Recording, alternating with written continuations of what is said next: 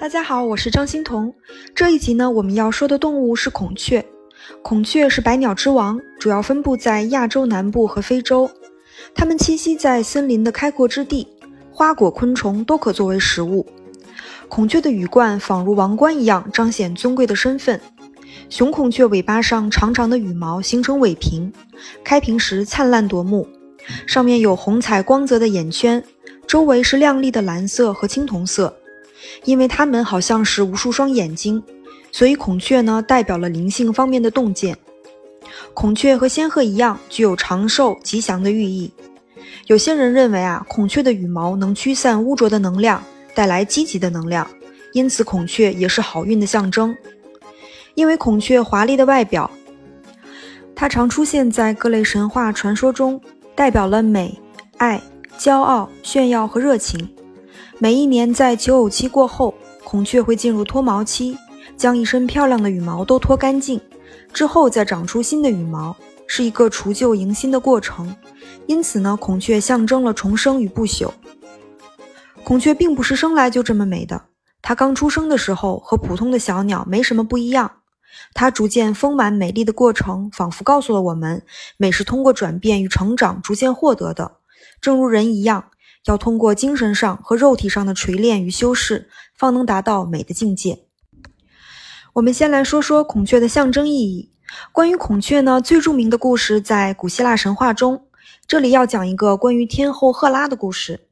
传说古希腊的伊纳科斯国王有一个美丽的女儿叫伊俄。有一次，伊俄在替父亲牧羊的时候，被众神之王宙斯看到，一下子就被她的美貌迷住了。宙斯的妻子呢，知道自己的丈夫不忠诚，赫拉呀怒火中烧。宙斯担心赫拉发现，就把伊俄变成了一头小母牛。可赫拉识破了宙斯的诡计，就让宙斯将这头母牛送给自己作为礼物，借机呢将伊俄牵走了，并命令白眼巨人阿尔戈斯看管他。阿尔戈斯的头上长着一百只眼睛，睡觉的时候就闭上一两只，剩下的全部都睁开，闪闪发光。他的眼睛是轮流值班的，阿尔戈斯尽忠职守，所以伊俄没有机会逃走。宙斯不忍心让伊俄继续受苦，就找到了自己的儿子赫尔墨斯。赫尔墨斯变成了一个牧童，用自己的笛声将阿尔戈斯完全哄睡了。阿尔戈斯的一百只眼睛，一只一只全部闭上了。这个时候，赫尔墨斯便借机杀了白眼巨人，解救出了伊俄。赫拉为了称颂阿尔戈斯的忠诚，将他的眼睛变到了自己的孔雀身上。孔雀从此呢就拥有了华丽的羽毛和尾屏上的眼圈。孔雀也象征了天后赫拉的美丽与权力。孔雀在印度是国鸟，是印度教的重要象征。印度的达罗毗荼人将孔雀奉为圣鸟，认为它们代表了大地母亲。达罗毗荼人的一些部落将孔雀呢作为重要的精神图腾。孔雀和印度教中的神奇有关，比如说它是战神释犍陀的坐骑。在印度史诗《罗摩衍那》中，神因陀罗无法击败邪恶的国王拉瓦纳时，他躲在孔雀的翅膀下寻求保护。为了感谢孔雀的保护，因陀罗赐予他一千只眼睛，让他可以看到任何地方。印度的许多建筑和器物上也装饰有孔雀。西非的约鲁巴人也将孔雀视为神圣的象征。约鲁巴人的部落酋长会将孔雀羽毛佩戴在身上。约鲁巴人呢认为孔雀和他们的神奥顺有关。奥顺神掌管了爱、生育和纯洁。约鲁巴人有个传说，据说啊，在很久之前，人们厌倦了服侍上帝奥洛杜马雷。人们觉得不再需要上帝的帮助，于是要推翻他的统治。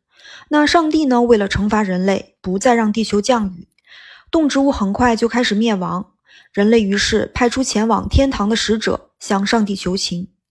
经过一番讨论呢，最后人们决定派孔雀飞往天国。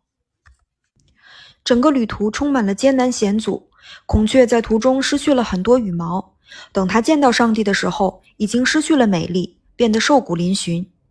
上帝被孔雀的真诚和奉献精神所打动，于是恢复了孔雀美丽的羽毛，让它更加的美丽动人，并且还官方盖章啊，让孔雀成了与人类沟通的信使。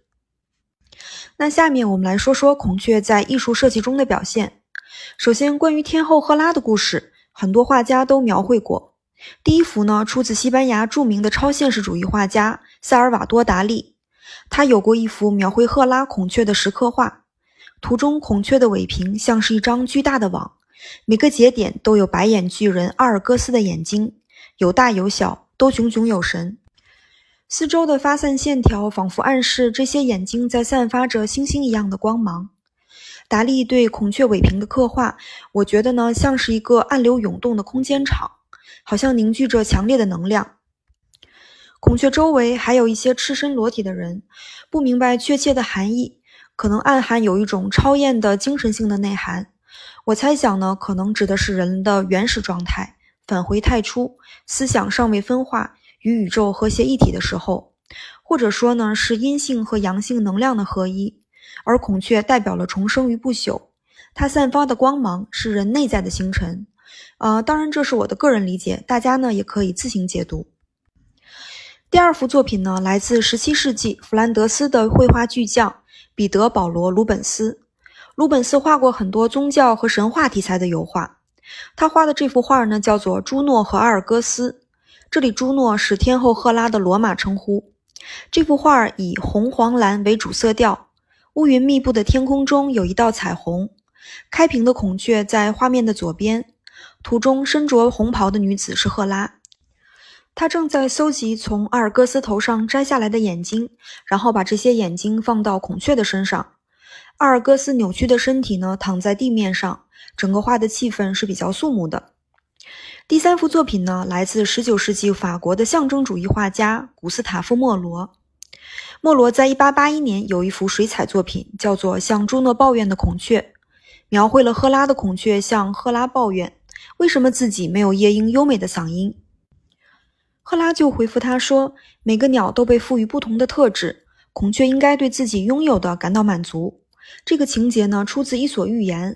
这幅画的白云里还露出了一只鹰的头。是宙斯的鹰，那赫拉的形象非常美，金色的秀发在空中飘扬，身体洁白如玉，裙裾飘逸。她身后的孔雀也十分华丽。前三个作品呢，与古希腊神话中的赫拉有关。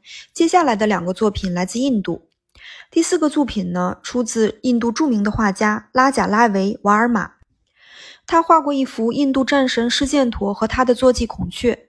其中，施犍陀呢以六面童子的形象出现，左右各有一位身着红衣的随从。